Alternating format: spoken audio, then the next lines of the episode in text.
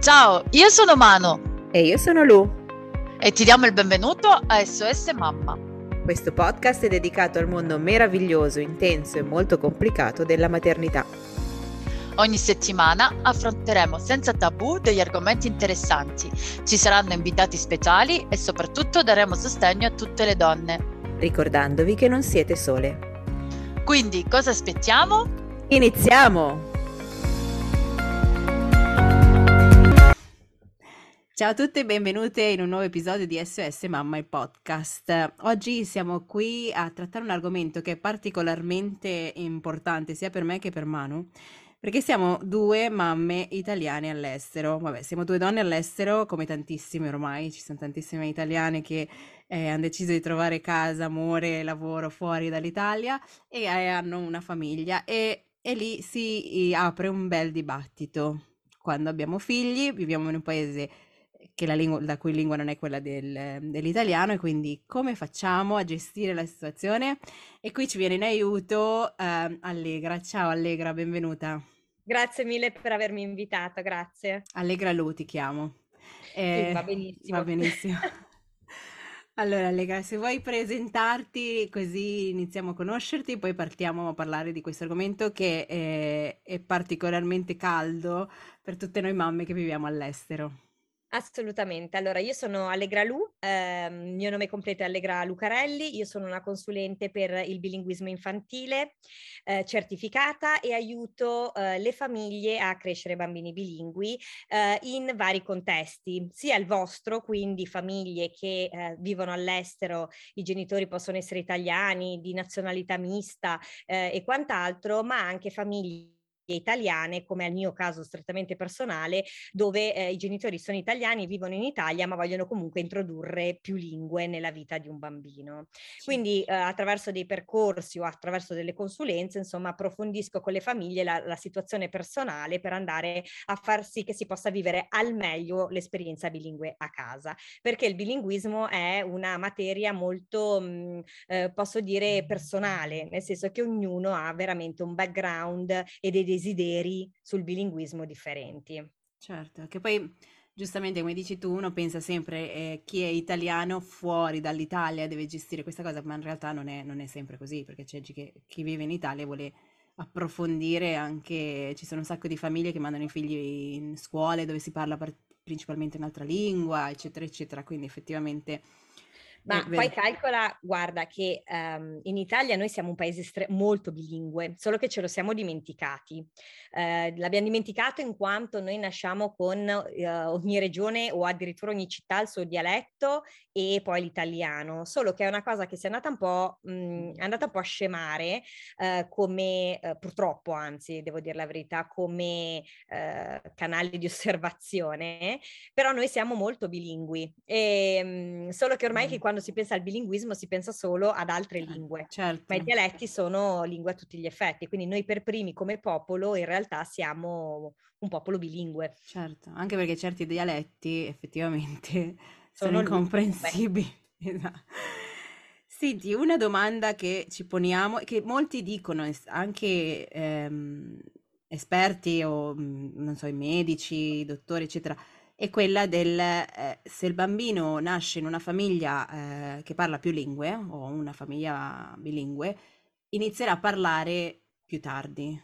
È, è corretta come, come situazione? Allora, questa è una, è una, tematica ampissima. Già solo parlare di questa tematica ci potrebbe prendere tantissimo tempo, quindi cercherò di andare molto al, al sodo. Certo ehm, i bambini bilingui e i bambini monolingui iniziano lo sviluppo delle prime parole allo stesso tempo. Quindi potrebbe capitarti, capitare che un bambino eh, sia un late talker, quindi inizia a parlare più tardi o prima a prescindere dal bilinguismo, parlando di singole parole e quant'altro, perché i bambini all'inizio di, dicono lo stesso numero di parole, a prescindere dalla lingua, perché per i bambini i, i piccolissimi è come le lingue sono un unico grande linguaggio, cioè il linguaggio. Pensiamo che in alcune lingue ci sono alcuni termini che si possono dire in più modi. Ad esempio in portoghese cane si dice, ci sono due modi per dirlo. Se noi aggiungiamo questi due modi più dog, per esempio, noi abbiamo tre parole, vanno contate proprio come tre parole. Quindi inizialmente i bambini bilingui sembrano dei bimbi che sanno meno cose, perché sanno magari quattro parole in italiano, tre parole eh, in inglese, due parole in portoghese, quindi nella singola lingua noi adulti sembra che non stiano avanzando, che siano certo. un po' più certo. rallentati, mettiamola così. Ma questo non è assolutamente vero. Una cosa che purtroppo si um, riscontra nell'opinione pubblica generale, nei famosi falsi miti, è appunto poi il ritardo del linguaggio generale. Se noi guardiamo questa cosa con una visione monolingue, cioè prendiamo un bambino monolingue e lo paragoniamo a un bambino bilingue proprio in modo mh, diretto, cioè la velocità della, della capacità di parlare, la, quindi dell'interazione, la quantità di informazioni che può dire magari un monolingue, eh, quindi la chiacchiera, quello che dicevamo anche prima, effettivamente un monolingue è, è più incalzante, ecco, mettiamola così, è più incalzante. Un bilingue invece effettivamente deve riflettere riflettere di più, certo. ha bisogno di pensare di più, perché ci gio- gioca all'interno del cervello del bimbo tutto un grande gioco di inibizione. Quale lingua devo utilizzare in questo momento? Di cosa ho bisogno? Con chi mi sto interfacciando in questo momento? Questo a un occhio, chiamiamolo non esperto, eh, può spaventare, può sembrare un ritardo, perché il bambino ci mette più tempo a rispondere ha bisogno di più tempo per elaborare. E quindi eh, mettiamola da una visione monolingue, quindi di, per, mm, paragonando a un bambino mm, eh, mon, monolingue, sì, il bambino bilingue è un pochino più, più rallentato, ma questo rallentamento è un grande beneficio perché sviluppa degli aspetti cognitivi nel cervello del bambino che sono un grandissimo dono. Il bambino sin dalla nascita impara a risolvere i problemi di quale lingua utilizzare. Quindi questo aspetto si sviluppa tantissimo nel cervello, nella mente del bimbo e questo lo aiuta tanto poi nell'arco della vita. Certo. Quindi in realtà quello che apparentemente può sembrare nei primi anni di vita una forma un pochino più rallentata, in realtà poi è un beneficio enorme. Certo. Eh, calcoliamo che fra virgolette, queste problematiche che non sono comunque assolutamente dei problemi, ma sono delle eh, circostanze che si vanno a creare, sono quelle che succedono anche nella nostra mente di adulti bilingue. Solo che noi, avendo, diciamo, un controllo cognitivo molto più ampio, gestiamo meglio. Ma una persona come te e una persona come me che parlano tutto il giorno più lingue, la lingua madre o, o, o maggioritaria la parlano meno bene della, di, di, se, di, come la parla una persona strettamente monolingue. È verissimo. E sì. le lingue si influenzano. Certo. Eh sì. Io a volte ho, dico in italiano dei modi di dire inglesi o dico in inglese dei modi di dire in italiano. Italiano, certo. No, Quindi questa cosa sì. influenza noi, in, non possiamo neanche immaginare quanto influenzi i nostri bambini. Però in realtà gli stiamo dando un dono enorme. Quindi ah, questa è la consapevolezza che a mio giudizio è bene che tutte le famiglie che vogliono crescere dei bambini bilingue eh, devono avere per vivere bene l'esperienza. Perché se vanno al parchetto e confrontano i loro figli con quelli degli altri monolingue, potrebbero dire ma come mio figlio effettivamente è un po' più lento. Che poi ogni bambino ovviamente a sé, anche i bambini monolingue comunque eh, possono avere io vedo, infatti, vedendo il mio bambino di 5 anni, quando all'inizio per me, essendo, quando, quando era, essendo solo lui in casa, cioè il primo bambino, e facevamo, facevo questo ragionamento, come fare, come non fare, ovviamente tutti mi spingevano a dire no, no, continua a parlare italiano, lui poi imparerà. E adesso lo vedo come riesce lui a spostarsi dall'inglese all'italiano quando deve parlare con un interlocutore italiano. E, ehm, L'unica cosa che mi fa sorridere, mio figlio a volte traduce parole in inglese, cioè nel senso non neanche le traduce, proprio a volte non sa la traduzione, si perde perché ovviamente non parlandolo sempre, ma ha, ehm, non so, tipo, va, sono andato a fare il ballo, sono andato Irish dance, danzo, cioè inventa parole in italiano per farsi fa capire. Esatto. Sì, è normale, è normalissimo. Mi fa un po' sorridere, però No, lo capisco, anche perché io anch'io sono bilingue di nascita, cioè di mio, non perché mi sono spostata in, in Irlanda, ma perché mi sono spostata da, da piccola dall'Argentina all'Italia e col tempo faccio meno, come dicevi tu, gli adulti fanno meno fatica a switchare da, un, da una lingua all'altra. I bambini E magari ci, ci mettono un pochino di più. I bambini devono ehm, ancora, diciamo a livello proprio di corteccia prefrontale, creare un, un- proprio, chiamiamolo un controllo cognitivo che possa aiutare il bambino a fare questi cambi, Questi a cambi, gestire meglio certo. le interazioni e quant'altro. Quindi questo, ehm, questo ad esempio è influenzato anche nella grammatica, nella sintassi della frase. Alcune volte quando le persone sentono parlare mio figlio in inglese, mio figlio è italiano, io sono italiana, il mio compagno è italiano e viviamo in Italia. Mi è capitato anche sui social di qualcuno che mi diceva, vabbè, ma tuo figlio mica lo parla così bene l'inglese. Questa cosa qui è una considerazione eh, di chi non conosce il mondo bilingue. Perché se io prendo un mio figlio e lo paragono a monolingue inglese, certo che mio figlio non lo sa assolutamente a quel livello. E probabilmente anche tuo figlio per l'italiano. Certo, cioè i bambini assolutamente, sì. bilingui che non vivono in quel paese, Certo. quindi parliamo di lingue minoritarie, non possono essere paragonati al mondo monolingue. Certo. È il problema è che la gente vive la concezione delle lingue con una concezione monolingua e quindi di perfezione linguistica. Solo la lingua maggioritaria può essere la lingua, eh, chiamiamola, della... non voglio neanche usare perfezione perché io mi No. sono madrelingua italiana, ma io so di dire delle cose che non sono perfettamente eh, corrette.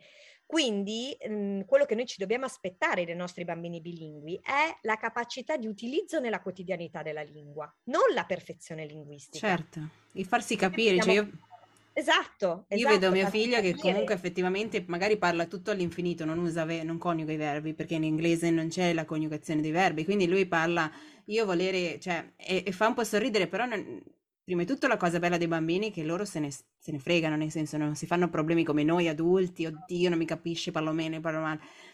Cioè loro si buttano, parlano e si fanno comprendere. E la, e la cosa positiva è appunto che lui vuole, fa- vuole comunicare, comunica come può. E poi più passano il tempo a parlare quella lingua, come dici tu, più il bambino le diventa, diventa facile, diventa... Però l'importante è avere le basi, quindi... Le, le eh, basi e, la, e la- la consapevolezza del sentirsi a proprio agio. La certo, maggior parte di famiglie che io seguo vogliono regalare al proprio figlio l'opportunità di non sentirsi mai a disagio quando atterrano all'aeroporto di chissà quale paese nel mondo. Questo è una delle più grossi, eh, diciamo, mh, possibilità, doni, regali che possiamo fare effettivamente ai nostri figli. Perché una volta che un bambino ha la lingua dentro di sé, che va comunque portata avanti poi per sempre, non è che faccio tre anni di bilinguismo e ho sistemato la questione. Il bilinguismo è un viaggio per sempre, continuo, perché le certo. lingue si dimenticano, si dimenticano, questo è purtroppo un dato di fatto, quindi è una scelta che va portata a- assolutamente a lungo termine mm, eh, e, que- e- e- il tutto perché il bambino una volta che poi ha bisogno della lingua, la saprà sviluppare in modo egregio e ha una Esatto. rapidità in- in- imparagonabile rispetto a chi Esatto, deve sì. partire da zero, ecco. Ma infatti era questa è anche una cosa che io mi, me- mi pongo. I miei figli magari non parlano in questo momento precisi, non hanno questa la grammatica, cioè, però io penso che comunque le basi che gli sto dando possono sempre andare oltre ed essere approfondite, quindi per loro è sempre... Assolutamente, Ehm, esatto. cioè, e parliamo di famiglie come la mia, per esempio, o come mm, quella di Manu, eccetera, dove c'è un genitore che parla una lingua, un genitore che parla principalmente una lingua e un altro che parla l'altra. Quindi io parlo italiano e mio compagno, mio marito, parla in inglese. Eh, come dobbiamo gestirla la situazione? Cioè, è giusto che ognuno rimanga... Perché io, io più che altro ho sempre pensato, io vorrei che non solo che loro fossero capaci di parlarlo, perché sia giu- è, anche giusto che prendano da me questa... mh, Siccome viviamo in un paese che non è il mio, no? Mi piaceva tras- mh, tramandare, portare che loro abbiano qualcosa di mio, no? Che abbiano qualcosa di esclusivamente della mamma, oltre al fatto di poter tornare in Italia e parlare italiano senza problemi. Sì. Come possiamo gestire? Perché molti, come molti genitori, come ne parlavamo prima io e te, fanno un po' fatica a capire se è giusto o meno Parlare una lingua allora, l'altra. Il paese in cui si vive ha un'influenza inimmaginabile sull'aspetto linguistico eh, di una famiglia.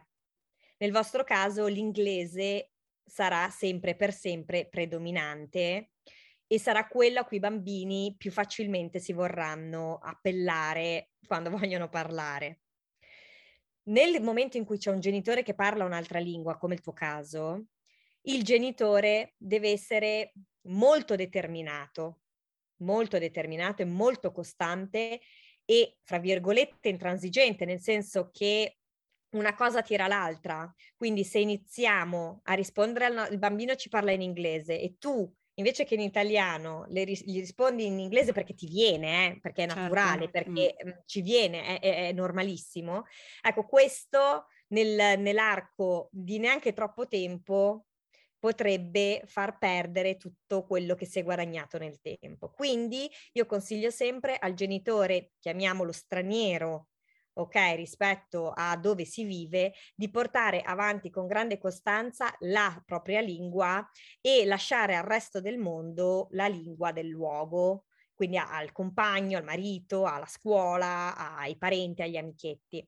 Il genitore invece della lingua minoritaria è bene che si faccia anche aiutare dai propri genitori, quindi dai nonni, eh, invitare i parenti a casa, far frequentare il più possibile il bambino eh, un mondo, nel tuo caso italiano, perché se no eh, è molto facile che il bambino poi nel tempo non abbia neanche troppo interesse a parlarlo. La personalità del bambino e l'interesse che il bambino ha nella lingua sono due elementi che nel tempo fanno la differenza nel bilinguismo. Io ti raccontavo certo. prima che io, ad esempio, a volte mi è capitato di stimolare mio figlio nell'uso dell'inglese parlando di Spider-Man che vive a New York, cioè trovare comunque degli escamotage positivi per loro, seriamente positivi, in cui loro possano ritrovare uh, o scoprire del piacere ad affrontare questo percorso. Poi ci sono par- bambini più interessati, meno interessati, cioè il, ba- il bilinguismo è veramente talmente soggettivo che mm.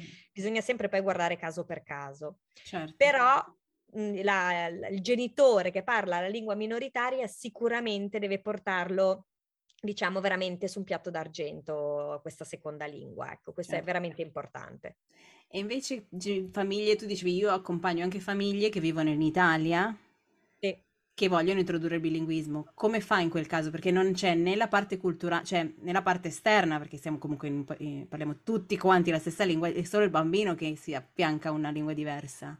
Allora, quella è un'altra grande scelta, ehm, una scelta data da, mh, mhmm, sicuramente c'entra molto la passione del genitore verso la lingua che vuole portare al bambino, perché se il genitore non è appassionato di quella lingua, che può essere l'inglese come qualsiasi altra lingua al mondo, ehm, nel tempo si fa fatica perché comunque certo. sia è una, diciamo, uno sforzo che bene o male il genitore, anche se la lingua la sa benissimo, benissimo, comunque deve fare perché il nostro cervello, a meno che non si è bambini eh, bilingui simultanei, quindi le lingue si sono imparate da piccolissimi allo stesso tempo, fa sempre fatica.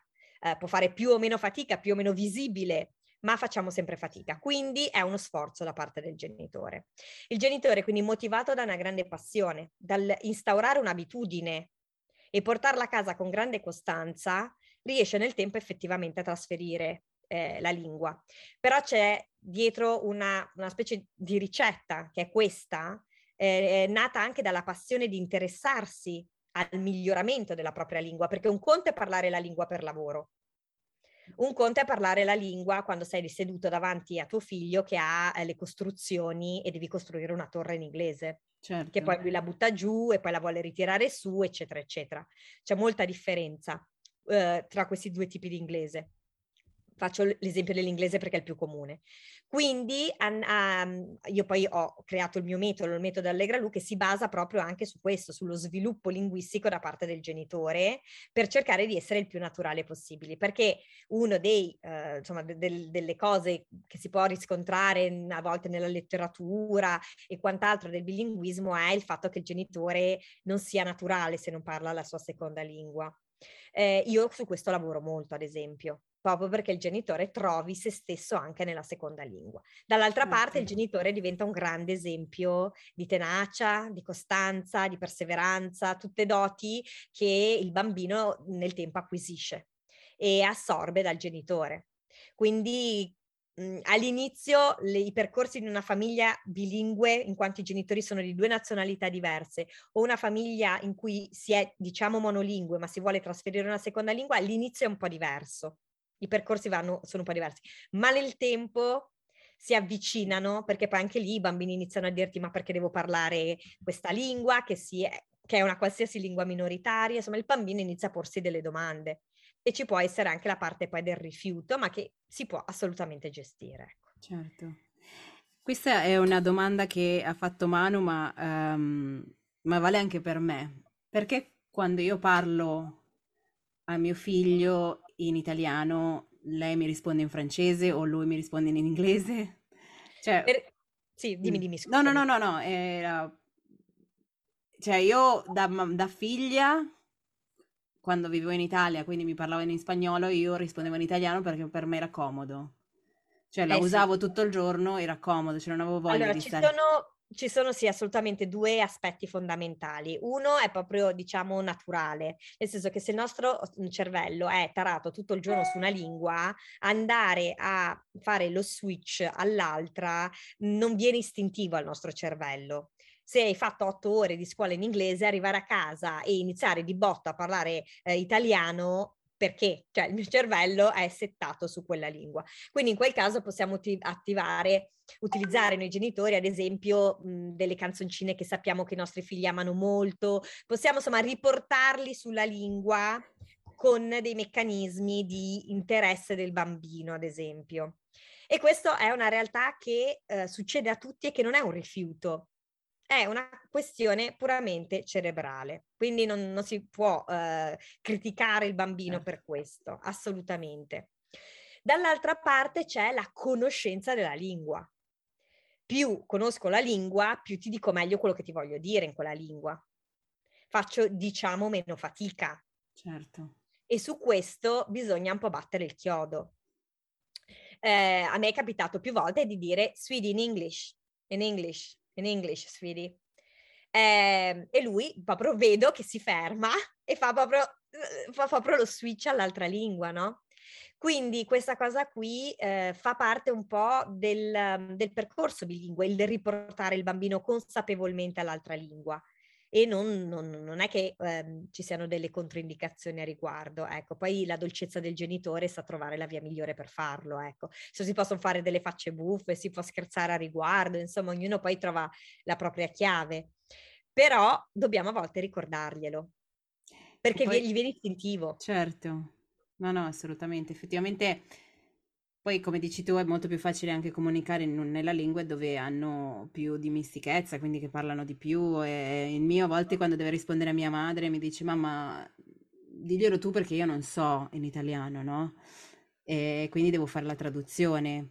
Eh, però io forse non sono così forte da dire, ripetere, italiano in italiano, italiano. Io dopo un po' dico, vabbè, dimmi come vuoi. È cioè. quello che fanno, allora guarda, i genitori, mh, mhmm, anche, lo hanno dimostrato anche degli studi, tendono a essere un po' meno intransigenti perché per loro, eh, naturalmente, come giusto che sia, l'importante è che il bambino parli, non quale lingua usi. Invece, ad esempio, le babysitter, se tu prendi una babysitter eh, di qualsiasi nazionalità, gli dici parla quella, la tua lingua madre, fallo, mi raccomando, lei è molto più intransigente. Certo. Perché lei non ha ruolo genitoriale dentro di sé che la condiziona. Quindi è molto più normale questo, questo, certo. questo aspetto.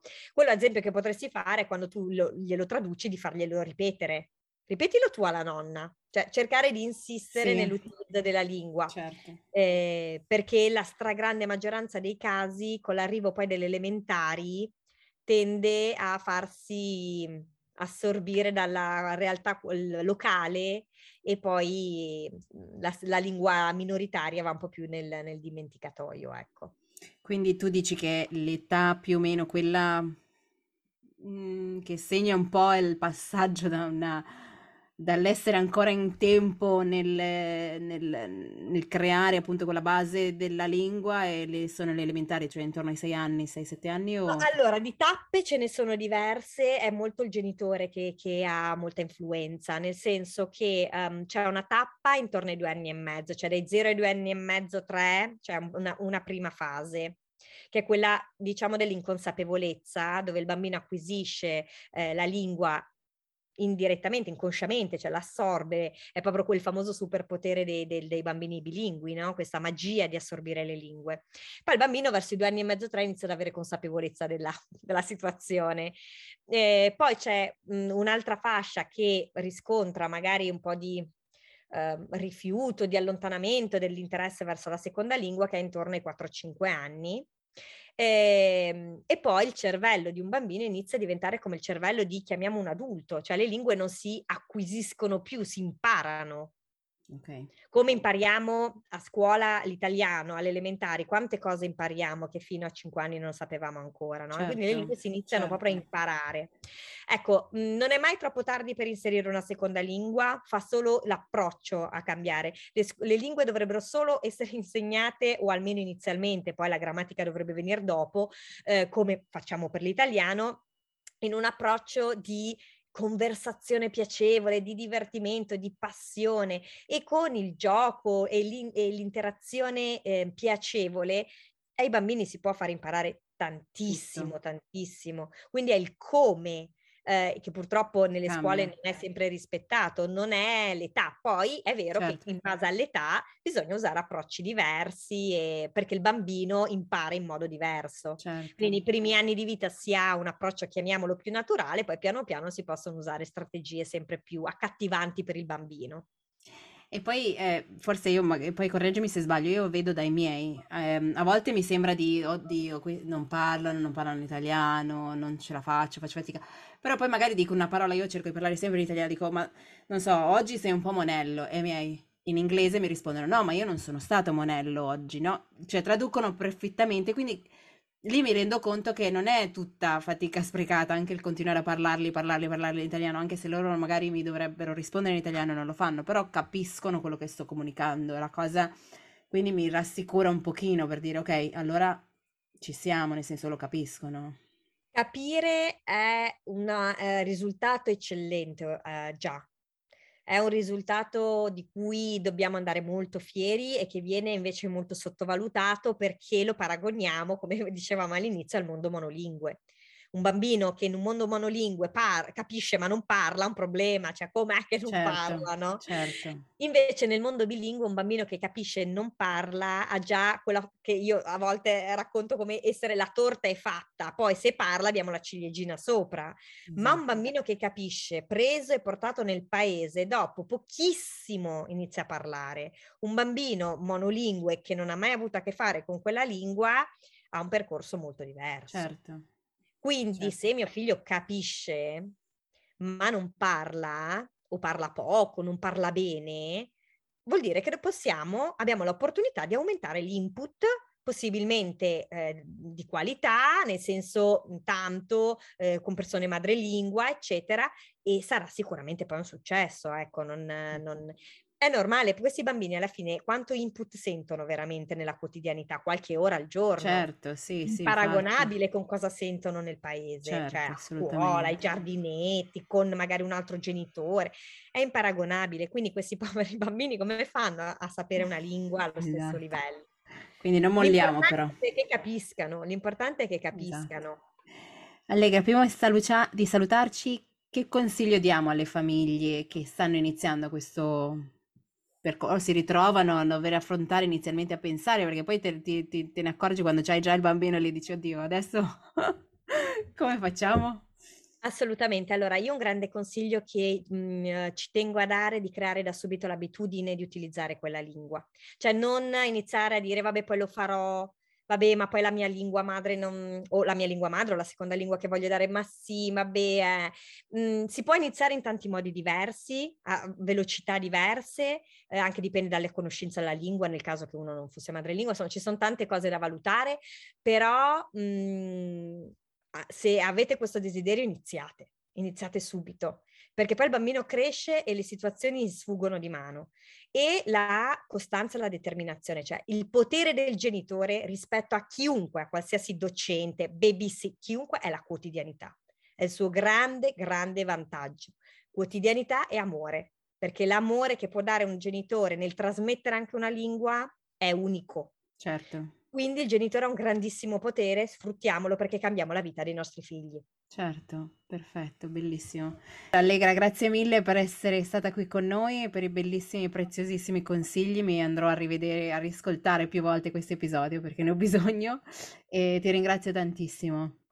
Grazie, grazie a voi per avermi invitato, per me poter parlare di, di, di bilinguismo e di poter um, trasmettere anche no, l'importanza di questa esperienza ehm, che è anche una visione per il futuro, no? un mondo bilingue, un mondo più eh, empatico, un mondo che sa accettare meglio le diversità e credo che ne abbiamo tutti tanto bisogno. Quindi il bilinguismo per me rappresenta tanto e sono contenta di poterne parlare quanto più possibile. Quindi grazie Benissimo. a voi. Grazie, grazie mille. Per me è proprio di casa perché mm, ho sempre amato le lingue, un po' per, perché sono stata da piccola obbligata, tra virgolette, ma, ma proprio perché mi piace, mi piace l'idea di comunicare e di capire anche altre culture.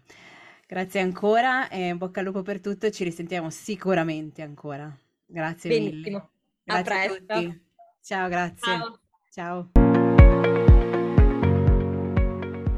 Grazie per aver ascoltato SOS Mamma. Se la puntata ti è piaciuta, ti invitiamo a iscriverti al podcast per non perderti le prossime puntate. Seguici su Instagram dove siamo sempre disponibili per rispondere a qualsiasi domanda.